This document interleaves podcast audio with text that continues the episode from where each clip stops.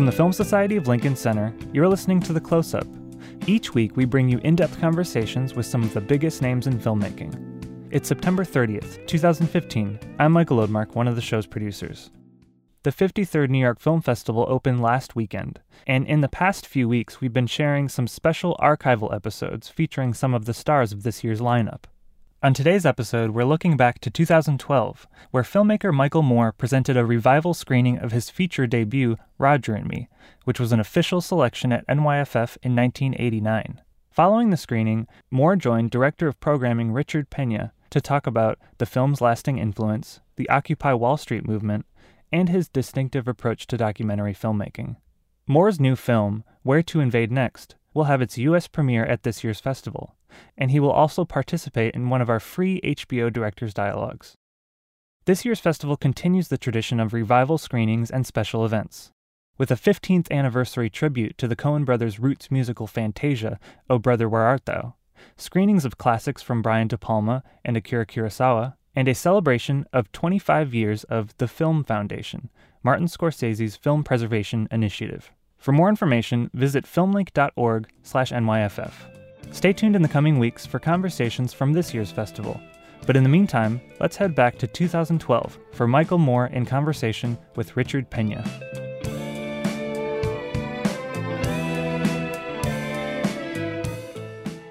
Hi, I'm Film Comment digital editor Violet Lucca. Want to know more about what's coming to a theater near you? Whether it's Ho Hsiao-hsien's exquisite martial arts movie The Assassin, Denis Villeneuve's heart pounding narco gang nightmare Sicario, or the heartrending gay marriage drama Freeheld starring Julianne Moore. The September October issue of Film Comment has you covered. Get your copy in print or digital for only $5.95.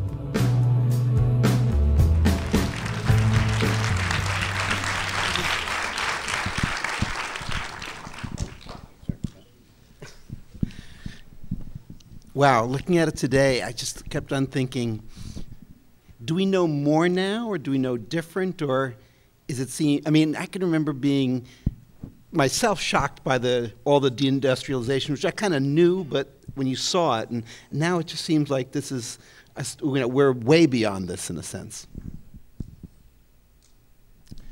Yeah. We are. Um, we're in some deep shit. Um, and i made this film 20 23 years ago it came out, um, in the hopes that what we have now wouldn't happen. but I had a hard time at that time getting people to, to listen to it. Um, and it, uh, I have to say, uh, my wife is here in the, in the back, and uh, it's very hard for us to watch this film still. In fact, we haven't watched in some time. The last time we tried to watch it, we were some festival had us or whatever, and we lasted for about five minutes and we had to leave. Uh, and uh, so five minutes into the film, my wife started crying again just now, uh, which I, I, had tears in my eyes, and I said, "Let's just try and this. Let's just try to get through this. You know, if we just because uh, we can't. It's just it's."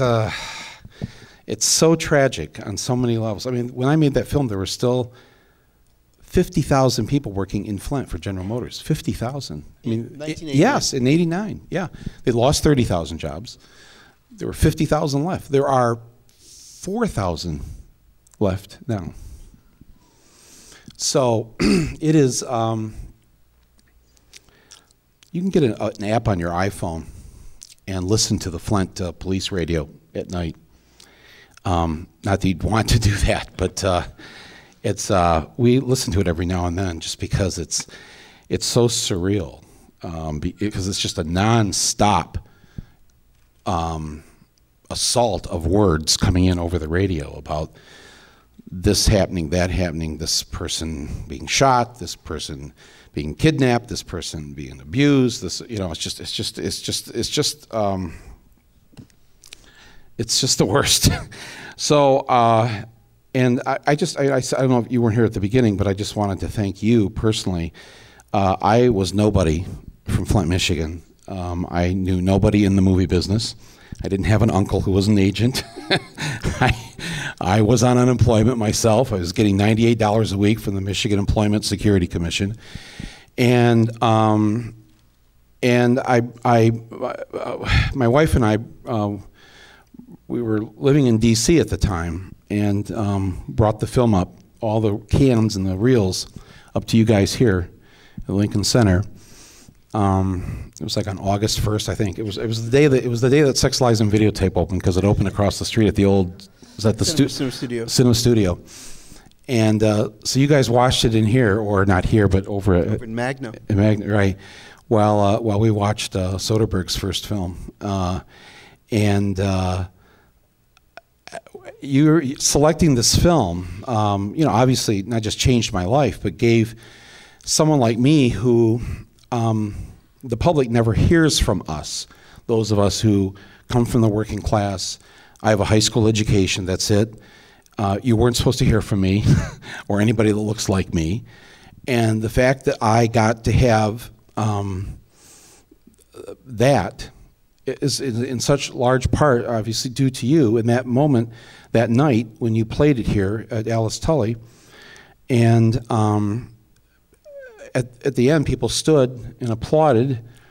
I remember Joanna uh, Koch uh, coming up to me afterwards saying, um, I think the ovation went for like eight minutes, and she said that's the record for the New York Film Festival.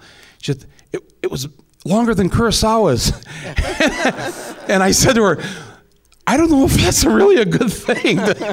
I know, but but it was it was it. But the Warner Brothers people were in the audience that night, and they, they could not believe people just would not sit down for eight minutes, and uh, they walked out of it, and you know they ended up.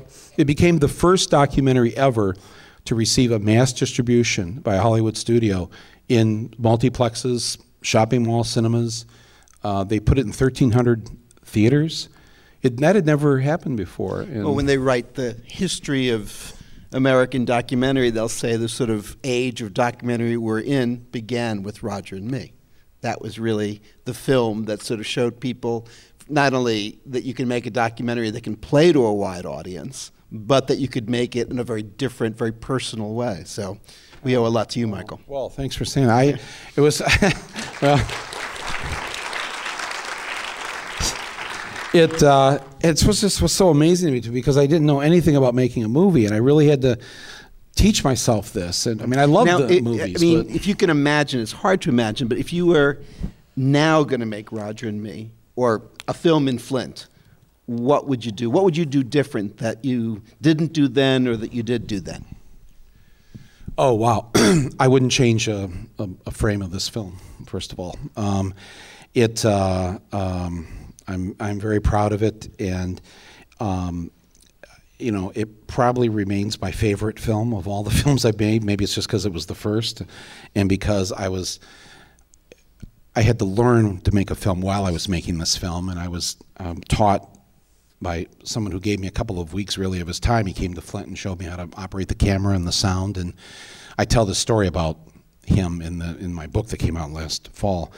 And um, um, and you know there was all this controversy after the film came out about how I chose to make this film. And again, that was another thing that was very different. People were very used to uh, the very traditional documentary form. Everything is in chronological order, and it runs just like that. And and I never really liked documentaries. I really thought they felt like medicine, and I. I I didn't know why one would go to a theater to see one, and and I didn't want to make medicine. I didn't want to make castor oil, and so I thought I'm going to make something that I'd like to see on a Friday night in the movie theater that I could you know eat popcorn to, and so and so I structured it in the way that um, I decided to structure it to um, tell the story I wanted to tell, wh- while main, while making sure that every fact in the film was absolutely correct, and and so. Uh, and of course, you know, Fox News and the right wing, I have to deal with them constantly on this stuff. But I really, I, I take a lot of care and concern about uh, the facts of my films because I want, I'm trying to make a political argument. And if I screw up on any of that, then I'm not going to make, I'm going to lose the argument. So I'm like, I'm, I have so much invested in that. Uh, uh, it's, it's just very important to me. So really, it was, it was, uh, um, I think people now, you know, they finally got used to, but you know, I was you know, whenever you're the first at doing something, you're gonna. Uh, and and so I was taking documentary into a different way of, of an art form, and and we were talking. There were people backstage or here beforehand. And it was just like on IMDb. It uh, it shows that before Roger and me, uh, in the history of film, there were like four or five movies that had grossed a million dollars or more, and then since Roger Me, after Roger Me, there have been 108 films that have grossed a million dollars or more.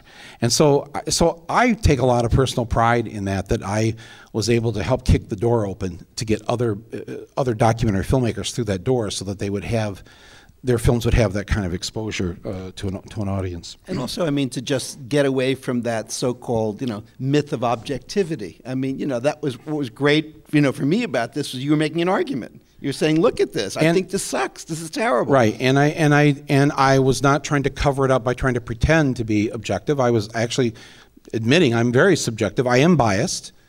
Um, it doesn't mean I have a right to to. I mean, I have to get all the facts right. But then I present my opinion. In my opinion, I could be right or wrong. Uh, I mean, I think I'm right. It's my opinion, but I'm, I may not be right. You know, so. Uh, but that was very. di- If you remember, that was very difficult for people to sort of wrap their heads around because we were so used to that other sort of yes, uh, the documentary. You know, you must tell one side of the the, the other. In fact, I was I'm a juror. I'm sorry about wearing the Tribeca Film Festival hat. here, Yeah, but what about that? I just.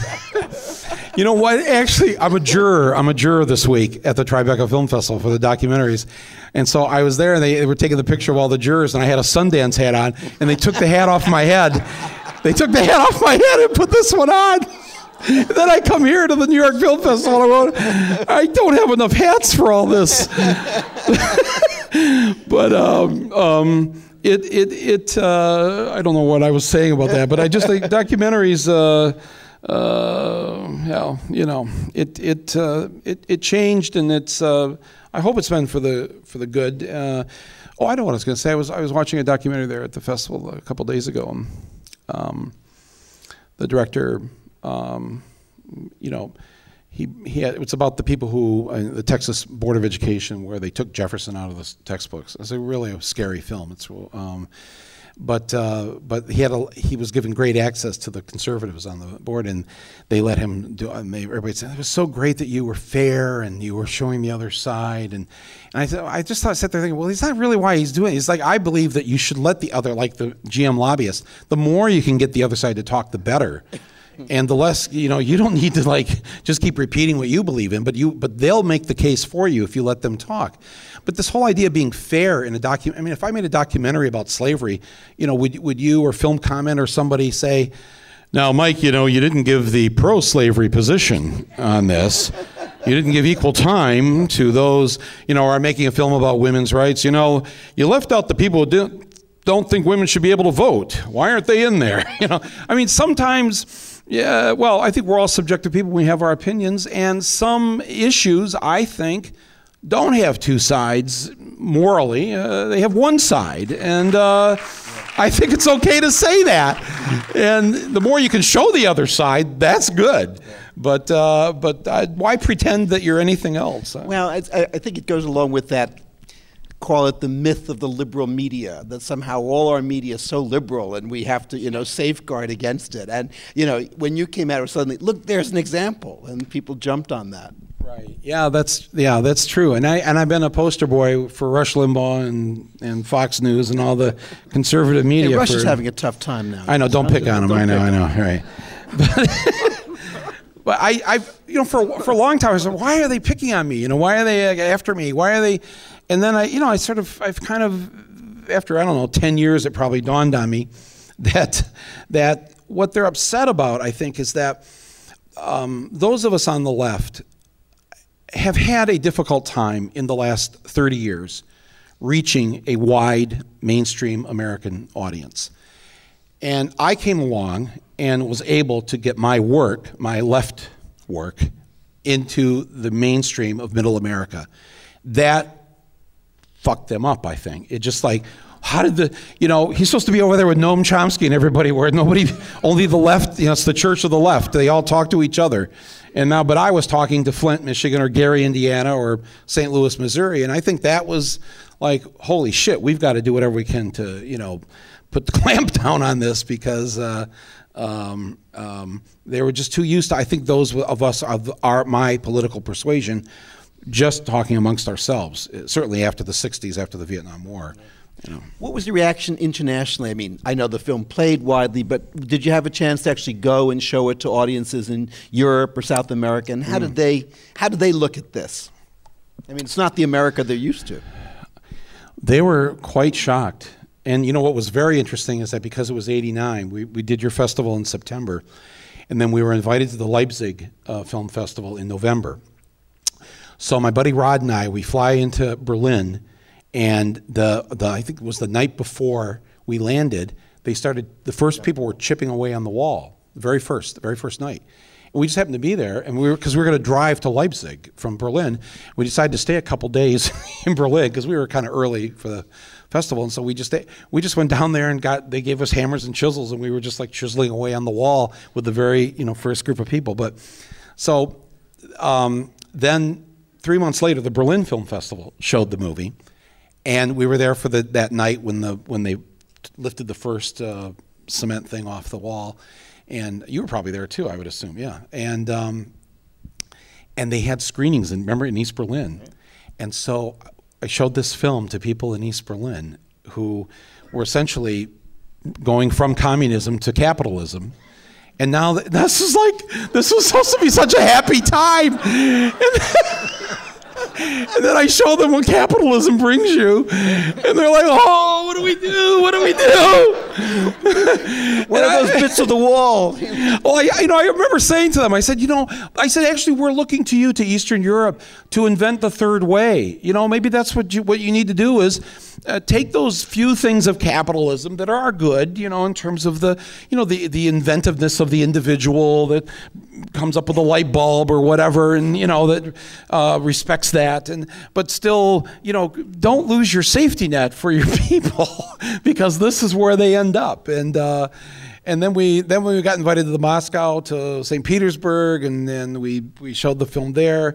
And I, I just remember our whole Eastern European tour being a very depressing moment for the people in the audience because they were at the they were being so happy about what was uh, what was changing. So, uh, but. Uh, but yeah, I know. I think that was, uh, you know, and I, of course I, I, had a very large foreign audience after that uh, for my films, and probably the largest. Uh, well, the largest box office wise was obviously Fahrenheit, but uh, but uh, Bowling for Columbine, I think, uh, touched people more in other countries probably than any other film because it's truly something nobody else in this world understands why we kill so many of our own people and what is our fascination with guns and um, and so I, when we traveled, you know, with that film, I think that really, really saw the, the people feeling just completely lost, not understanding America.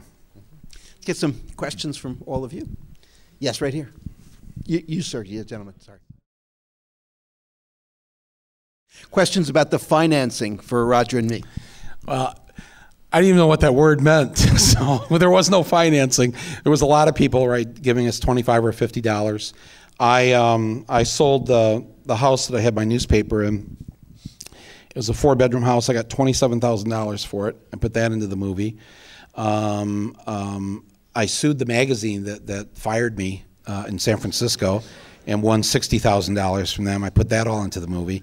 We had bingo games in Flint, and we used the profits on the bingo games to put that into the movie, and um, and that was about it. And, and when I had a sort of a rough cut, the Flint Council for the Arts gave me like three thousand dollars. The Michigan Council for the Arts gave me eight thousand, um, and then the, the large, the, the, only really large check was twenty thousand dollars from the J. Roderick MacArthur uh, Foundation, not the big MacArthur, but the Baby MacArthur uh, Foundation, and uh, that was pretty much it. When you uh, name, like you might have seen Ed Asner's name there, but that's just because he read about, he heard about the project, and he sent us a check for two hundred dollars you know, we didn't know who he was. I mean, we knew who he was, but we had no contact with him. So we put it, we thanked him in the, you know, in the credits. So yeah, that that was about it. It cost us about um, one hundred and fifty thousand uh, dollars to make from beginning to end, and I was about another two hundred thousand dollars in debt.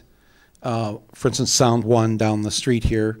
Um, I couldn't afford to do the mix, and Bill Nisselson, who you, I'm sure you remember, no longer with us. Um, I, I, I took the film there one day. They again didn't know who I was. I asked them for a couple of hours. He brought Lee Dichter in, the great sound mixer of all of Woody Allen's and a whole bunch of other films. And they sat there and they were in tears watching it. And they, at the end of it, they said, "We'll mix this film for free for you." And it's a twelve. At that time, it was like a twelve thousand dollar thing. I just I couldn't believe it. So as soon as I got the money from Warner Brothers, I like wrote them a big check, you know, and I had I did that for all the people that helped me. And Irwin, and, I think, was also and Duart was incredible. Irwin Young, um, it just kept de- developing film for me, and um, and I didn't know who I was, but he saw the he saw what was there, and he said his father was an old socialist or communist or whatever, and he just really was proud to be part of this, and so he so he developed the film for me over there in West 55th Street. So it was um, we were very lucky to have a lot of angels that uh, uh, that helped us out over the years. Yes, over here, sir. Did the film have any effect on Roger Smith's tenure at GM? That's a good. I don't know. I, that's a good question. I've always wondered that because um, uh, about five months after the film was released, uh, he retired, and um, and I thought it was a little early, but I don't know if, whether it was because of the whole. I mean, GM. They knew I was making this film, obviously, by the time I was finishing it, and they even sent somebody to the Telluride Film Festival because that was the very first place we were going to show it. And uh, and from what I heard from people at GM years later is that the, their their scout phoned back and said, um, eh, "Don't worry about this. It's just a documentary, and it's not that well made, and things are out of focus." so um, so they didn't they didn't really see it coming. They weren't they weren't really ready for it when it hit, and I think that um, that uh, that gave us certainly the the leg up to not uh, have them. But uh, so Roger Smith, yeah. So no, he he retired. I never got to meet him. I almost ran into him once at Detroit Metro Airport. Uh, he got off a plane. I got on, uh, but uh, missed him, and unfortunately, he's passed away. So. What about the UAW? Was there ever any union reaction? Yes, early on, the union did not like the film because I essentially say in the film that the union's been bed with management and they haven't really been doing what they need to do to, to fight for this. They couldn't, they couldn't see the writing on the wall that GM was going to pull out. And, um, and that that business model that GM was developing, throw people out of work, but still, but then, and then wonder who's going to buy. Now, nobody asks who's going to buy the cars. Once you throw all the middle class out of work, who's going to buy your cars? Nobody. And so I'm like, I'm, you know, during when the film came out, I'm like, I'm trying to give this lesson in capitalism, like, you know, guys, you you have to create your you create your consumer base by paying your workers a good amount of money because what workers do is they spend that money, and then you get to make more money, uh, and then it, but the whole thing was broken, and, and and it took another 20 years, but then you know GM went under. Um, we they, the Tribeca Film Festival sent us over in a one of their Tribeca cars. Um, you don't have those, by the way. Yeah, that's. we give our filmmakers subway fare, and they're they're happy to they're happy to accept it. Let me tell you. No, they treat everybody really. This is one of the greatest honors of your life is to be selected by this festival. But they they sent us over in a Chevy Suburban, and um, and my wife was saying, "Wow, this is they've really improved this because it used to be a real piece of junk." And uh, nothing was rattling, and the dome light worked, and everything, and and uh, he said, "Yeah." He said, "Yeah." Since the you know the government took over, they've been making better cars. I said, "Well, do you realize what you just said? the government involvement actually give, has given us better cars that are now selling better." Uh, what does that say about free enterprise? Of course, they don't really believe in free enterprise. They they don't want competition. They would they would prefer to be the only car company and have the old Soviet model, where you know you have only one newspaper in town, one car company in the country, you know, fewer airlines. To everything, you know, they're trying to. It's all been collapsed into us having fewer and fewer choices uh, because they don't really like competition and, and free enterprise. Questions? Let me see. Question is: Has Michael ever considered doing a film that would show the other side? What happens when GM brings their factory to Mexico or Honduras or wherever, and what goes on there? And and she mentioned that she's from Colombia our collective apologies uh, to the government and the people of Colombia. No, I know, I know, but there was it was a moment to, for Colombia to shine. Our president was there. There's this great summit. Nobody ever talked about the summit or anything, and, and sadly we got distracted. But um, uh, no, I, I, I have not made that uh, film, uh, but I did do that a lot on my TV show. I had two TV shows in the 90s. One was called TV Nation, the other was called The Awful Truth. And the very first episode of TV Nation was on NBC. Um, I um, the, in the first episode, I fired everybody on the show, and then moved the show to Reynosa, Mexico, and um, and I got I hired cameramen for fifty cents an hour and joke writers for twenty cents an hour, and and things like that. And we produced the whole show with Mexican labor uh, from uh, Reynosa. Uh, so I mean, I have, and I've done many other things like that uh, because I, I care about that. And I remember us being told at that time, 20, 30 years ago, it's good that these we're building these factories there because in 30 years Mexico is going to look like the United States. The standard of living will be it'll be just like Bloomfield Hills, and and uh, of course we know that is not what happened. So. Are the TV Nations available on DVD? Or? They are not. Um, not? there's a lot of rights issues with the music and stuff, which is too bad. But but They're so great, Michael. Well, thank you. No, I'm so proud of. If you actually, somebody has been surreptitiously putting them up on YouTube. I have no idea who's doing this, but it's um it's it's it's so you have if you want to just go on YouTube, you can see a lot of these. Uh, of these episodes of, of TV Nation and the things that we did from the, you know. Um, That's a shame. That was really just was really yeah. terrific. Other questions? Yes, ma'am, right here. What do we do next, Michael? Uh, yes, I have been very supportive of Occupy Wall Street, and I'll tell you, it's been one of the happiest years for me to see after you know 20 some years of making films about corporate America and Wall Street and the banks. And my last film, which you premiered here uh, at Alice Tully, um, Capitalism: A Love Story, where the film ends with me going down to Wall Street and wrapping crime scene tape around the New York Stock Exchange and walking away and saying that's my last movie until I until I see you watching it rise up. Uh, I can't do this by myself, and I'm not going to. You know, I'm going to go have a life. So. Um, and I really thought I'd have like a good five to ten years to just sort of fuck off and do you know, write a write a musical or you know, join the Ice Capades or something. I and uh, and man, this uh, this so when this happened back in September, I, I tell you, it was just I've just uh, been so happy and supportive of it and part of it and uh, and um, um, and what I think people can do is I think um, you know politically right now, I mean, this year, I mean, we have to get the, the House has to get out of the hands of the Republicans. The Senate has to stay in the hands of the Democrats. Uh, Obama has to be reelected, although I have many criticisms about him, and I wish he'd done a lot more, a lot faster, and he pissed away a lot of, I think, good opportunities at the beginning when we had control of the House and Senate. Uh, but nonetheless, uh, uh, don't underestimate the fact that Romney can win. He's from my state. I know I, they, they and we live. We're Americans, and I'm telling you, it's the most amazing thing is 35% approval rating, and yet he's polling 47%. So clearly, people are, are of mind that they are going to vote against Obama, no matter who the Republican nominee is. And the polls are showing it's very close. So I would I would take it very seriously. Um, and I think the things you can do in your own in your daily life is just to, you know, to talk to people, talk politics. I mean, this is one thing. If, if you're from another country, you've noticed this. If you've been in America for a while, how rarely at a bar or over dinner or whatever we have political conversations.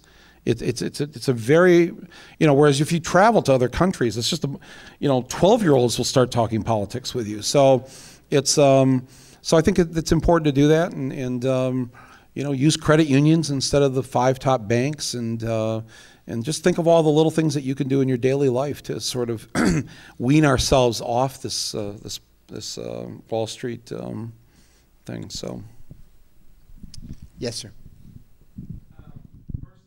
Pets, Pets or Meat, which was yeah. kind of a little bit of a sequel to Roger and Me, which was actually at the New York Film Festival, and uh, Michael's appearance on the Phil Donahue Show.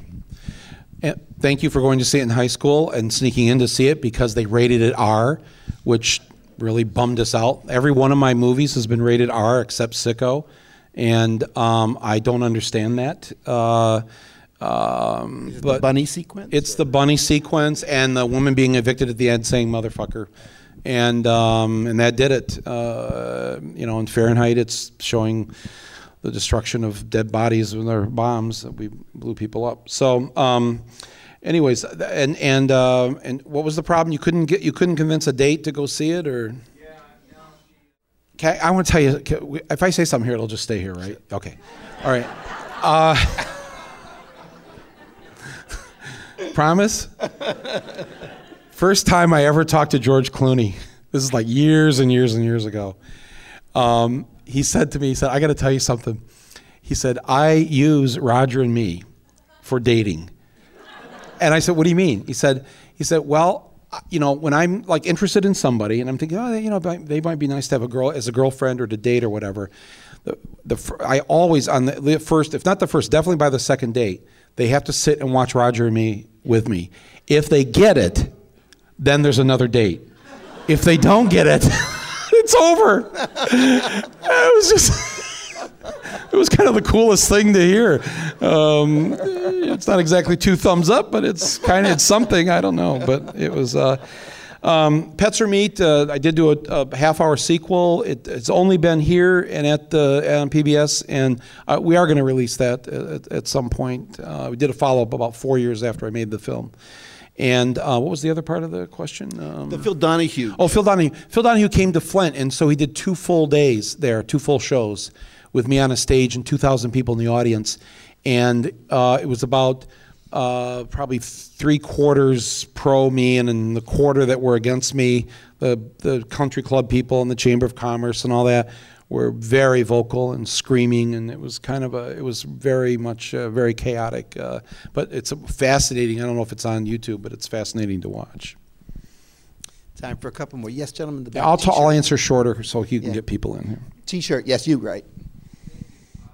This audience member explained that they have just started shooting a documentary on ovarian cancer, and they wondered if Moore had any advice for a first time filmmaker.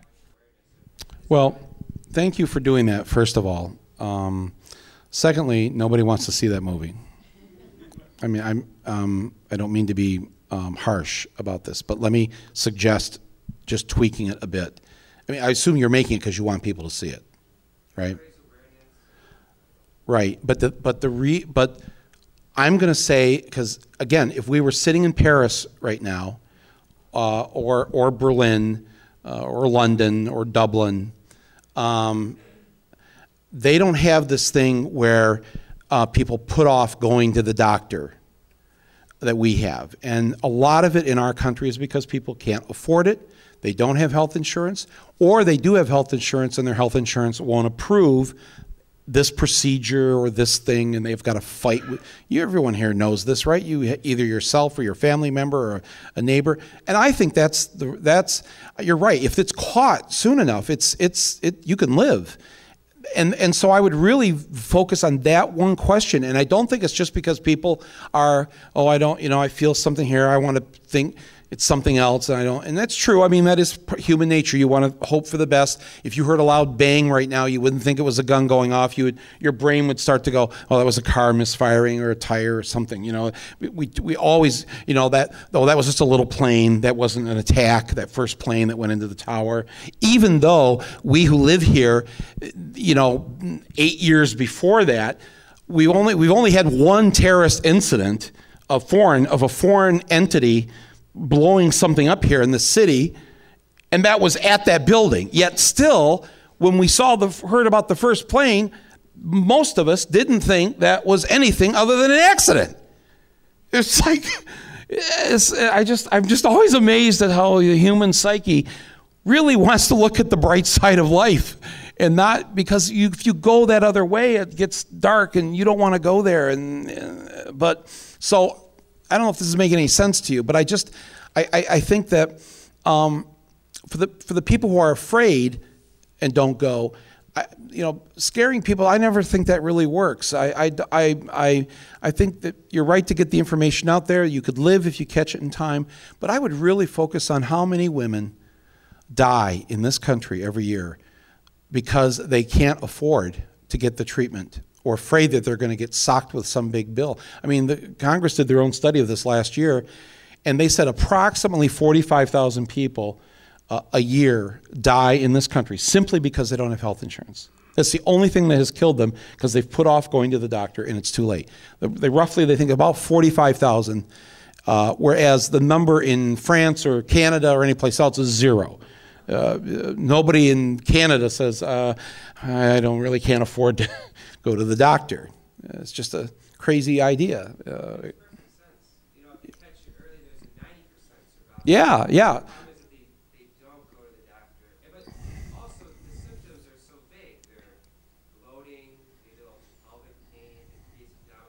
Yeah, the other well, the other part of this too is is that we have an enforced ignorance in our society that starts with our schools and how little money and effort and attention we pay to them. And essentially, our system is structured to keep people as stupid as possible for as long as possible. And if you can keep people ignorant, it's easier to manipulate them with fear and blame of something other, whatever. And and uh, and I think you know we're ignorant of science, we're ignorant of biology, we're ignorant of a lot of things. And when you don't, when you don't know things and you haven't learned that in school, uh, you know, it's something they should be teaching in school. But I, we've spent too much time on this. But I, I thank you for attempting to do this and good luck with it. Time for a couple more. Yes, ma'am. This viewer is from Rio de Janeiro and big fan of Michael's work and wants to know is while he's shooting his films, how does he deal with his own emotions? Because obviously he feels for these issues and for the people, and how does that affect his work as a filmmaker? That's a that's a great question. I it, it affects it a lot. I have a hard time uh, making these movies. I I do not enjoy them. I dread doing them. Um, I don't really say this publicly too much, but I don't.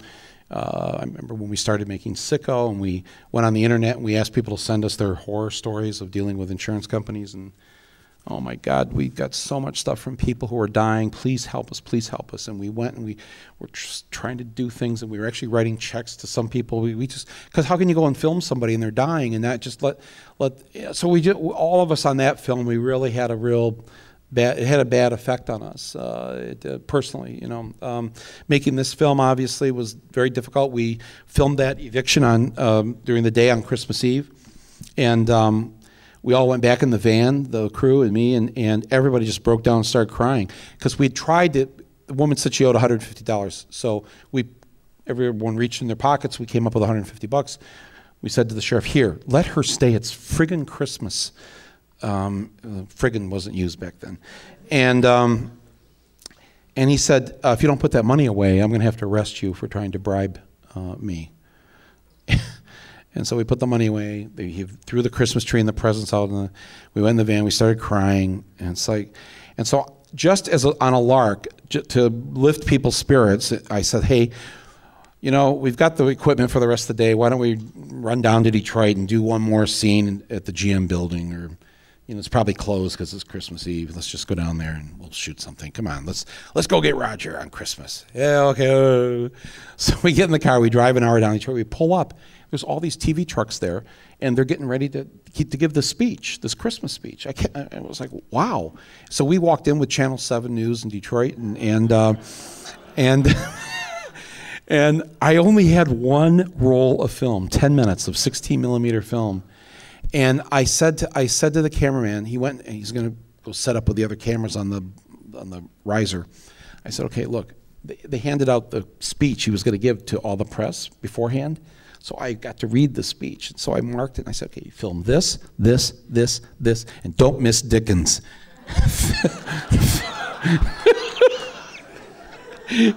and then when you're done with all that, leave at least 90 seconds because I'm going to make a run for him.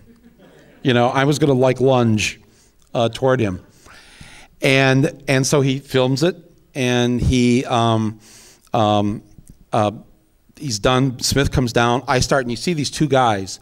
They're actually the security, and they you can't see it on camera, but they've locked my arms. They're holding me back, um, and I got as close as I did to him. That what you saw, but it, we we got something incredible that we didn't, you know, and it kind of it dealt with our own emotional thing that day. But then we, we drove back to Flint there. Now it's, it's 6 o'clock at night. Let's get some shots of that factory that's the last shot in the film, and they were tearing it down. A bunch of ambulances and uh, police cars go by us, whole line of them. Like, wow, what the hell's going on? Well, let's go check this out. So we get in the car, we follow them to a restaurant about two miles away where the Buick um, executives, when I say executives, that's a highfalutin word, but for Flint it just means the foreman and the, you know, the, the white collar uh, people, uh, were having their Christmas party. And the, I think it was the vice president of labor relations or whatever, I don't I forget what exactly what his title was, but he had just gone into the party with a 357 Magnum, blew his girlfriend's head off, and then ran back out into the parking lot, put the gun in his mouth, and blew his head off. And we got there, uh, and there's this carnage. And outside the restaurant, they had a loudspeaker with a with like a really tinny loudspeaker playing "We wish you a Merry Christmas, we wish you a Merry Christmas." So we were, you know, we we filmed all this, and and it was. I we decided not to end the film with it because it was just like it was so depressing, and we were so depressed by the whole thing and we, I didn't want you to leave the theater depressed. I want you to leave angry. I want you to leave like feeling like you should do something. That's why a lot of the humor's in the film because it's there just as a, a release valve on the pressure cooker. Because if you just pound people for two hours with all this sadness, I don't. You leave paralyzed and you leave thinking there's nothing I can do. I don't want you to leave that way. I want you to leave thinking that you can do something. You do have some power. Uh, so. Um, so yeah, thanks for asking that question. We, it's, um, it does it does affect us a lot.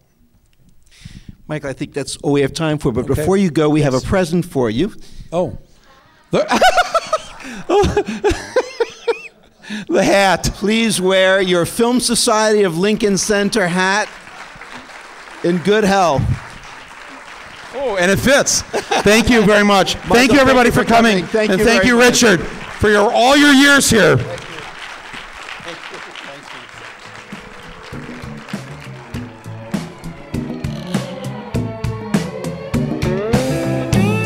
Close Up from the Film Society of Lincoln Center is produced by Nick Kemp and Michael Odemark. Our opening music is by Steelism. You can subscribe to The Close Up on iTunes and Stitcher. The Film Society of Lincoln Center is a nonprofit arts organization based in New York City, supported by individuals just like you.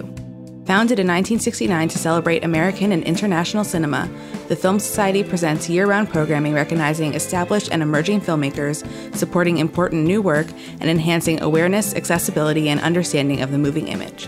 To learn more about what we do and support the Film Society by becoming a member, please visit filmlinc.org, F I L M L I N C.org. The Film Society of Lincoln Center. Film lives here.